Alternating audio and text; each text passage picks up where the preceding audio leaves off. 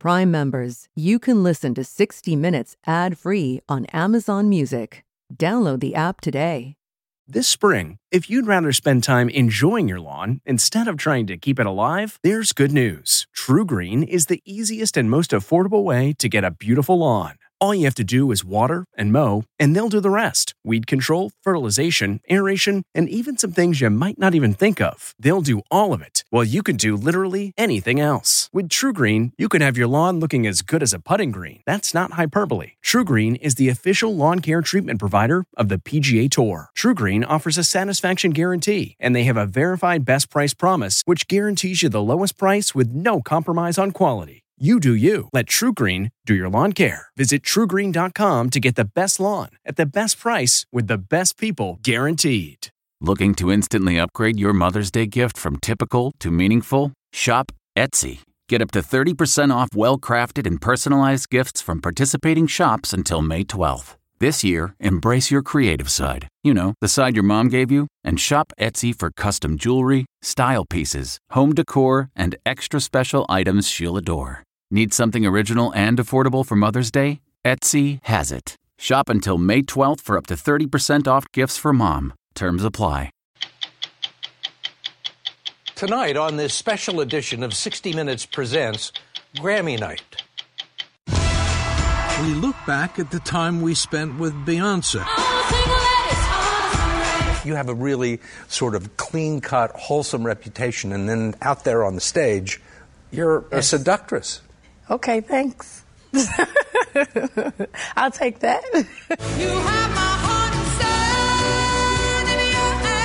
Then we turn to her competitor for tonight's Record of the Year and Best Pop Solo honors, Adele.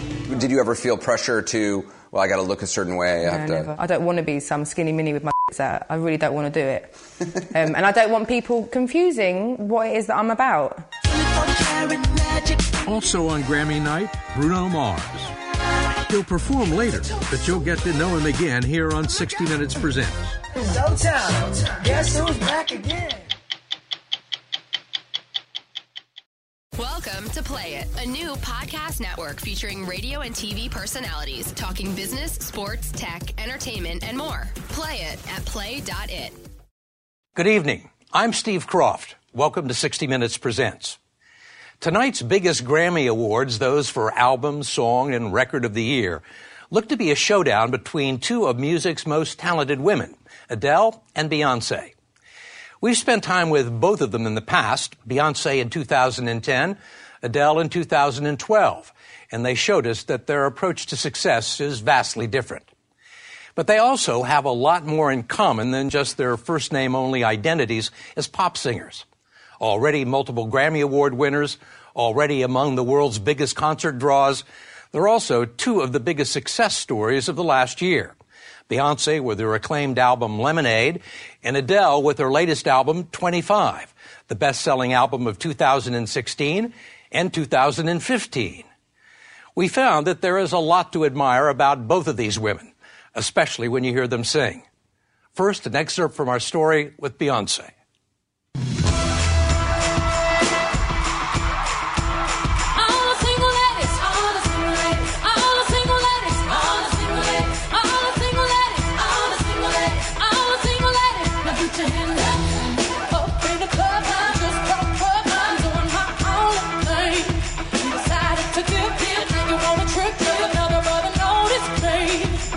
She's a polished product that's been years in the making. A fiercely talented performer with a million kilowatts of energy. And a role model who has been strong enough to strut around all the usual pitfalls of fame. I am definitely someone that analyzes everything. And I made the decision at a very young age to not do certain things. No drugs, no eating disorders, no bad relationships, no breakdowns due to overwhelming pressure. It takes a certain amount of discipline, yeah, I guess. It takes discipline and it takes focus. And I think I'm very fortunate that I've had a gradual success. It's not something that happened in one day, it's something that I've worked at and worked at. With her best friend Kelly Rowland and two other pals from Houston, they began winning talent contests. And by the time they were 16, the quartet had morphed into Destiny's Child, one of the most successful pop groups of the 90s. Homeschooled, underaged, and traveling with her parents on the road, Beyonce skipped the boys and the after parties and passed the time on the tour bus with the other girls reading the Bible. Lord God, we thank you for this day. There's still a prayer before every show, but since Beyonce began her own solo career, a lot of things have changed. And that shy girl from Houston, who was a late bloomer in terms of her own sexuality, has obviously been a quick study. Parts of her show would make a preacher blush.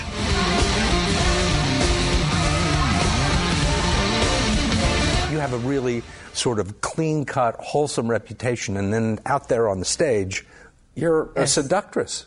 Okay, thanks. I'll take that. You're seducing the audience. really, I don't think about it too much. I'm just free. And I can express my sensuality, I can express my pain, um, vulnerability, my strength, all of those things. Where did you learn all that stuff? Well, just because I had a sheltered upbringing doesn't mean I haven't been a woman. I'm a woman that has had life experiences. And that now brings us to Adele. Anderson Cooper first reported on the British star in 2012, the year she won six Grammys.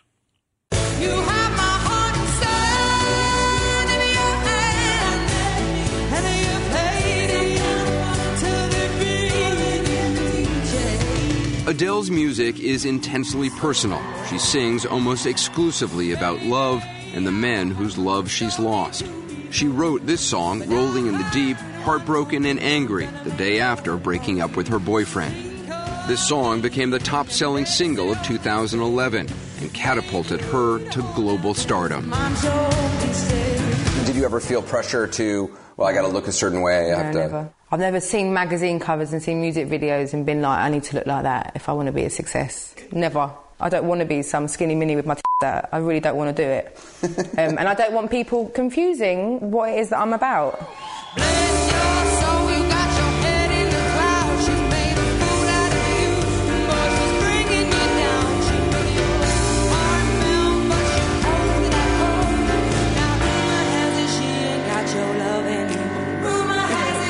I'm, I'm not shocking. I just stand there and sing, and I don't do stunts or anything. But I think that's one of the, the things that is so remarkable about your success, and is that you're kind of the anti-pop star. I mean, you're not. uh, do you know what I mean? I mean, there there aren't any gimmicks. It's basically the power of, of your voice and, and, and what you're singing. If I wanted to do all that, I don't think I'd get away with it. I, I just I don't think people would believe me. But in your songs, I think people believe that you have experienced what you're singing about. I think that comes through.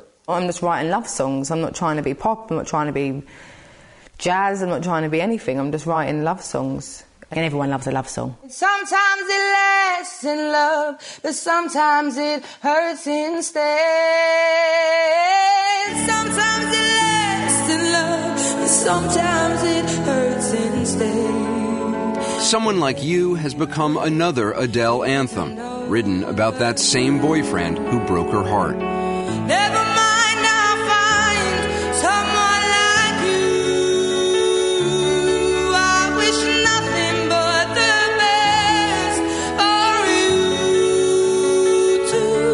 I wrote that to feel better about myself, really. And it was about trying to convince myself that I will, will, will meet someone else and I will be happy. And you have met someone else. Yeah. Who is much better than him. In fact, next time I see someone like you, I'm going to be like, never mind, I found someone like you. Please forget me. Welcome to Play It, a new podcast network featuring radio and TV personalities talking business, sports, tech, entertainment, and more. Play it at play.it. Bruno Mars is one of the world's biggest music stars, and he's one of the most driven people we've ever seen.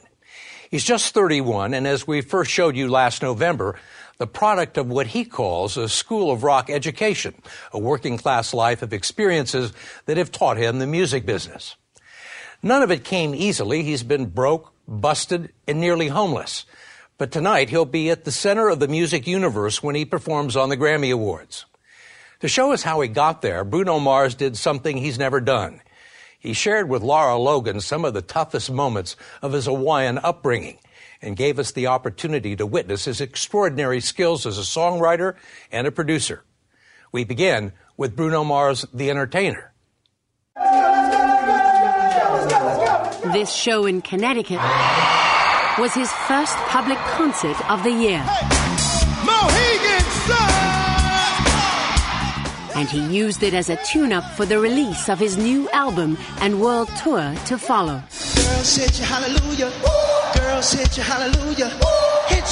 On every song and every note, from arenas to halftime of the Super Bowl, he and his band, the Hooligans, perform full throttle.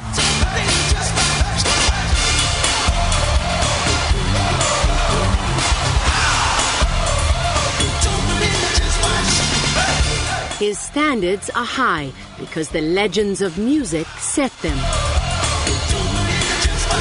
I just really care about what people see. I want them to know that I'm, I'm working hard for this.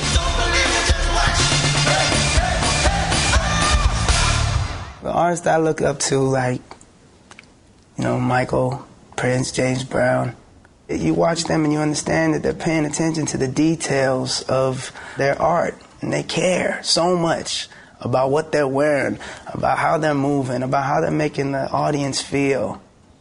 They're not phoning it in.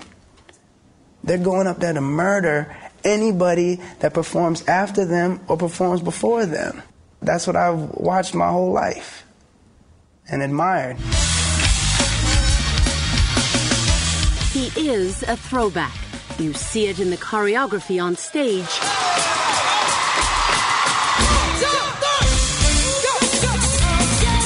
And hear it in the songs themselves, descendants of the generations that came before him.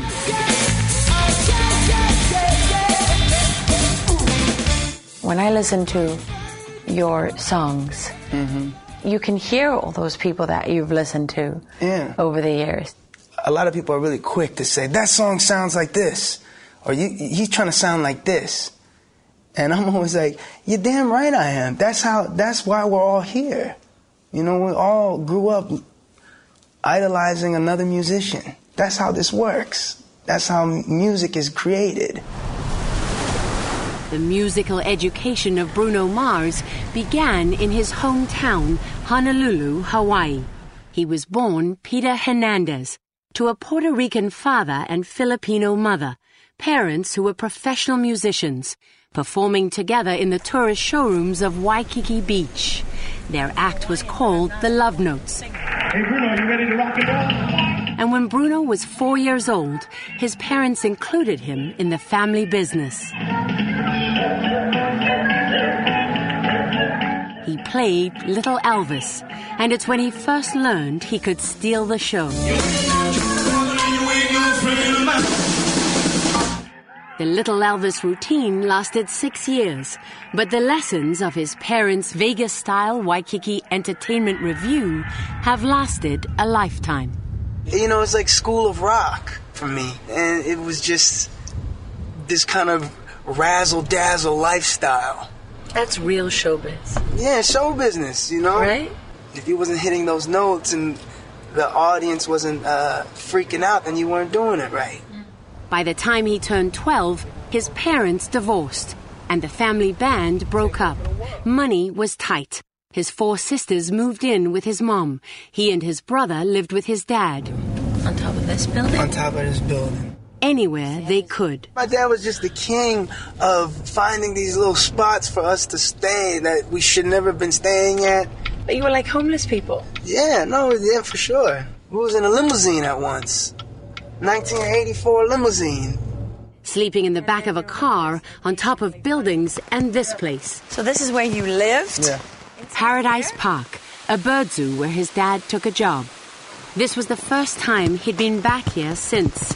Even people who work with him haven't heard this part of his story. Where we were staying at first yeah. didn't have a bathroom. So we'd have to walk across the park to this other spot that had a bathroom. Wow. In the in and sometimes in the middle of the night. In the middle of the night. When the park closed, They stayed, moving into this one room building. Right this here. was your house? Yeah. They lived here for more than two years. Just so people don't think we're crazy, yeah. it did not look like this. It had a roof. It had a roof. It didn't have plants growing inside. It didn't have plants growing inside. I don't know what happened to the roof, but the bed would be right there in the middle. Yeah. And you'd all sleep in one bed? We'd all sleep in one bed. Happy memories? The best. That's it's kind of amazing. Yeah. And that what you remember about it is not the struggle or the things you didn't have. It's all the things you you had. Yeah. We had it all. You know, we had each other. And it never felt like it was the end of the world. It's all right, we don't got, we don't got electric today. It's all right, it's temporary, and we're going to figure this out. You know, maybe that's why I have this mentality when it comes to the music. Because I know I'm fig- I'm to figure it out. Just give me some time. So he headed for Los Angeles, where he was quickly signed by Motown Records. Gone was his given name of Peter Hernandez, branding himself Bruno Mars instead. Bruno, his childhood nickname, Mars, shooting for the stars. The name stuck, but the record contract didn't. Motown dropped him. With no hit songs of his own and dead broke, he started over. Writing and producing songs for other artists, with friends Ari Levine and Philip Lawrence. They were starving musicians. Inspired by the hustle just to pay for food, they came up with this song. I wanna be a billionaire so freaking bad. Buy all of the it led to another record deal of his own.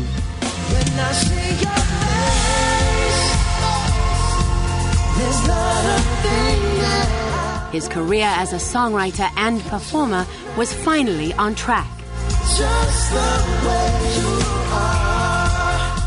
About that time, though, he was arrested for possession of two and a half grams of cocaine. From the outside, you really seem to keep it together and to be very professional and, you know, very committed. But you nearly threw it all away. I did something very stupid. I'm in Las Vegas, Lara. I'm 24 years old. I'm, you know, drinking way more than I'm supposed to be drinking. And it was so early in my career. And I always say that I think it had to happen. That was the reality check I needed. And I, I promised myself that, that, you know, you're never going to read about that again.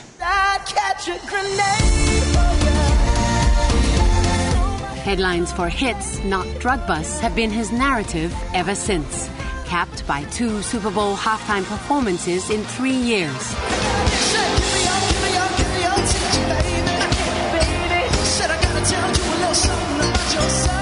And three Grammys, including Record of the Year, for his collaboration with producer Mark Ronson, Uptown Funk. It's the biggest hit in a career full of them.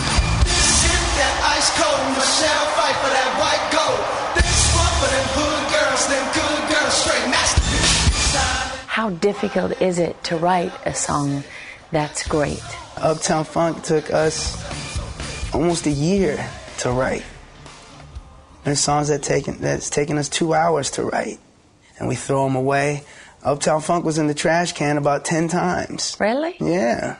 Why? Because we made a lot of, you know, you could make a left turn, and all of a sudden, this song is something terrible, embarrassing almost but you have this one thing that keeps you going. There's one part of the song that feels so good and it makes you want to keep going and it makes you want to keep, how would just try again? Let's try again, let's try again. He told us the conception of much of his music begins in this California recording studio.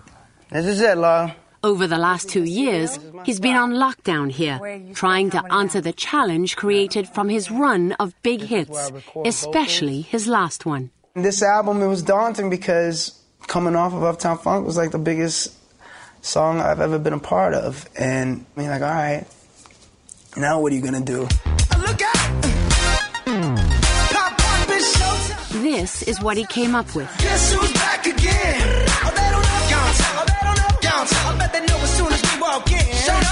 His new album, 24 Karat Magic. The title song is already another massive hit. He showed us how they built the song from the drums up. That's how it starts. And then? Oh, come on. Come on. and then we can put some sparkle on it. Like, put a, put a little magic dust on it. See that?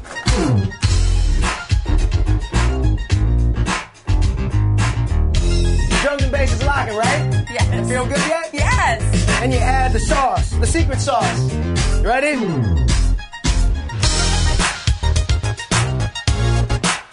That's it.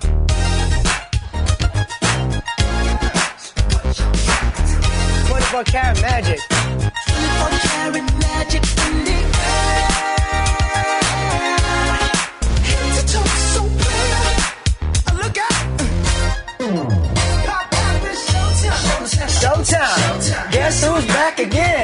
It's easy to see that Bruno Mars loves the only job he's ever wanted. And that he's still driven to get it right. I was built for this, Lara. It's dedicating yourself to your craft, spending thousands of hours in the studio learning how to write a song, learning how to play different chords, training yourself to sing, you know, to get better and better. Are you there? No, not even close. Good night, shot.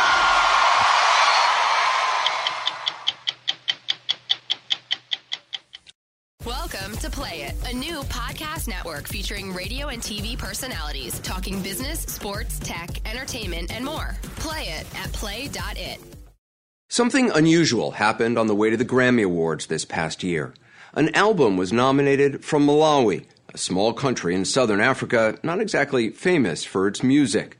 The artists weren't polished pop stars, but prisoners and guards, men and women in a place called Zomba, a maximum security prison so decrepit and overcrowded we heard it referred to as the waiting room of hell.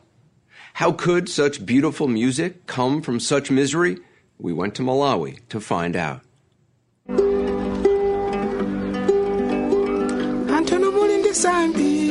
This is the music that brought us to Malawi, one of the least developed nations on the planet.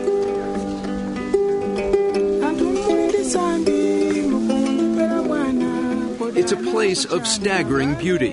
There's vast mountains, lush forests, and a long, idyllic lake. Drive through the countryside, however, and you quickly see poverty is widespread. The country is 17 million people. Life is full of hardships. Zomba is Malawi's only maximum security prison, and the music you're hearing comes from behind these walls. The prison was built to hold around 400 inmates. Today, there are 2,400 here.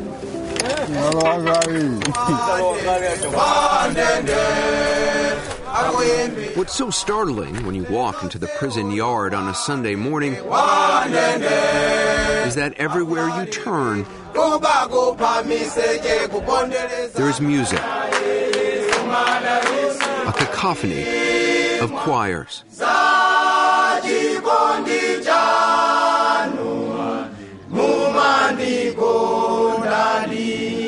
Many here are hardened criminals, robbers, rapists, murderers. Others are casualties of a legal system that can be chaotic and arbitrary, where court files are routinely lost and most suspects have no legal representation. In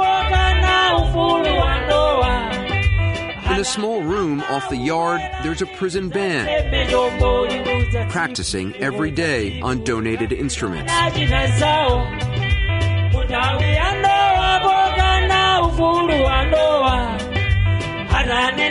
Those men in green are guards. They play side by side with inmates. Ian Brennan, an American producer who travels the world recording new music in unlikely places, heard about Zomba and three years ago flew to Malawi to check it out. You're taking a gamble because you, you go to places you don't necessarily know what's there. No, no, no. We, we have no idea. It's a leap of faith every single time. His his was not the only leap of faith. Officer Thomas Benamo took one too. He helped found the prison band eight years ago and wasn't sure what to think the day Ian Brennan showed up. I was quite surprised because I couldn't understand how this guy knew about us and why would he be interested in our prison. It's not every day a white American knocks on the prison door and says he wants to come in. yeah, it's true. It's not every day. What took you so long? Brennan saw promise in this prison and the possibility of an album. So he set up his microphones and asked anyone interested to write and sing songs about their lives. Men and women, inmates and guards. It was something most had never done before. What were you hoping to find? Well, uh, you know, the thing we look for everywhere, which is you know, music that resonates with us. This is what moves me, and hopefully it'll move someone else. And when you hear it, you know it. Yeah, you feel it usually. Even if you don't understand the words right away. Yeah. Oh, you don't. It's better when you don't understand the words because when you don't understand the words, you have to listen to what somebody means, not what they're saying, and if they mean it.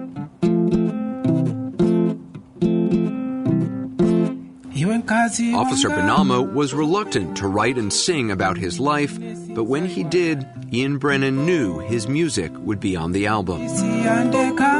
Just listen to what he came up with one morning when we were there a softly sung ballad about the sudden death of his wife.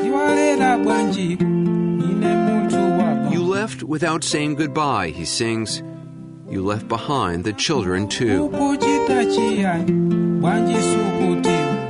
They no longer cry.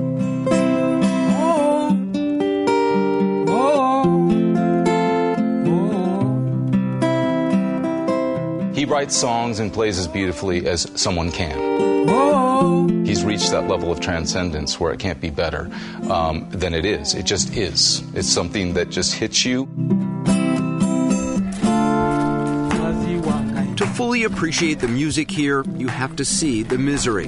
But when we arrived at Zomba, authorities didn't want us to show what life is like for the prisoners. So much of what we filmed, we had to record secretly, without the guards knowing. Inmates in Zomba are fed just one meal a day a small bowl of gruel made out of corn flour. The menu, we're told, rarely changes. On good days, they get a few beans. On bad days, inmates say, there's no food at all. Chikande Salenje sang on the album nominated for a Grammy. He's doing time for burglary. Do you eat meat? Chicken? Beef? You're laughing. That's not good. When was the last time you had meat? 2014, but 25 December. Two and a half years ago? Christmas Day. Yeah. It's not just the lack of food. Zomba is so overcrowded, prisoners say they only have enough room in their cells to sleep wedged against one another, lying on their sides. Stefano Narenda also sang on the album. So we not So you sleep, you're sleeping on your side. When you want to turn, you have to do it together. And they're right next to each other. How do you sleep? We just sleep. We have no choice. Stefano is in for robbery, and he's HIV positive, as are around a quarter of Zomba's inmates. They occasionally get visits from an Italian nun, Sister Anna Tomasi, who runs a small charity providing some food and legal aid to prisoners. If you were writing a, a postcard to somebody who had never been to this prison, how would you describe it here? I think it's impossible for somebody outside to get. Uh, there are no words which could explain because uh, what life is like here. Yes, I think before you came three days ago, if I had written anything, would do you think you could have had a clue? No. Sometimes I, I call it as the waiting room of hell. That's what this prison is like sometimes. Yeah. If it is the waiting room of hell, salvation for Chikande Salenje comes from music. When I'm singing, I feel like I'm in another world. I don't feel like I'm in prison at all. It's only when I stop that I realize, oh, I'm still in prison. When I'm singing, I forget about everything else. When the music stops, that's when you realize you're in prison. When we are singing, the walls are no longer there. But when we stop, the walls return. And then we're back to counting the bricks again. Chikonde wouldn't have to count the bricks much longer. After five years here, he was about to get released, and when we were there, recorded a new song for Ian Brennan. It's about leaving prison and his fears of life as a free man. Don't call me a criminal, he sings. When I get home, they'll reject me. When something goes missing, they'll accuse me of stealing. It hurts badly when you call me a criminal.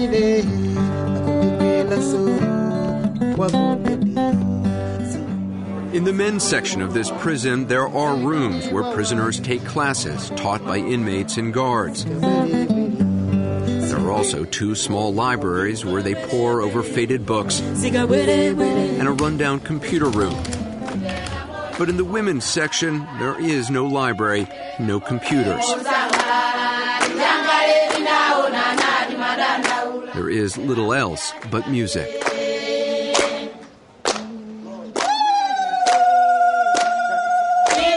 Until Ian Brennan came along, the women didn't have their own instruments, and they couldn't understand why he was interested in listening to their singing at all. They really uh, were believed that they were not singers or songwriters. I mean, they were pretty adamant about this. And, and just at the moment, I was getting pretty close to feeling like, well, you know, we, we tried. Uh, one person stepped forward and said, I've got a song. And the minute she did that, they literally lined up. Rhoda Matemangambe was one of those women who stepped forward. The song she wrote for the Zomba prison album is called I Am Alone.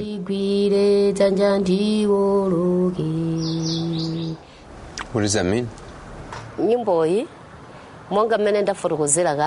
I have no parents. I have no husband. And I'm here in prison, so I realize there's no one who can help me. So I ask God to help me. He's the only one who can guide me across this huge river. Rhoda is serving a life sentence here in Zomba. She's in for murder. Do you feel like you're glorifying criminals? No, no, no, no. It's humanizing them. We're not glorifying them at all, right? They've committed crimes. Many of them have learned from their experiences. This is about humanizing individuals, and that's for the benefit not of them, that's for the benefit of the listener. The album Ian Brennan recorded at Zomba did not end up winning the Grammy this past year, and it hasn't turned a profit either. Brennan has paid the musicians, and they have a contract to receive more money if there are future earnings. When he showed up at Zomba with his wife Marilena in May to present the prisoners with some gifts and their Grammy nomination certificate, it was cause enough for celebration.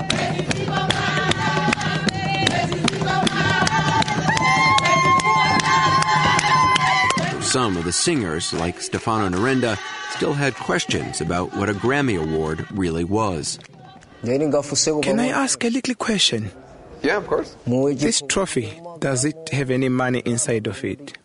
Or is it just a small prize? It's just a token. There's no money inside the inside the, the award. Being nominated for a Grammy has not changed life for the inmates inside Zomba.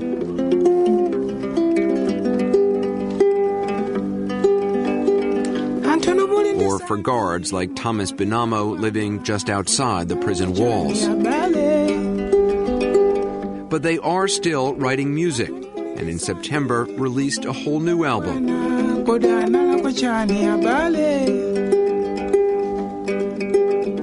It's called I Will Not Stop Singing. Inside this prison, it's the only promise they have the power to keep.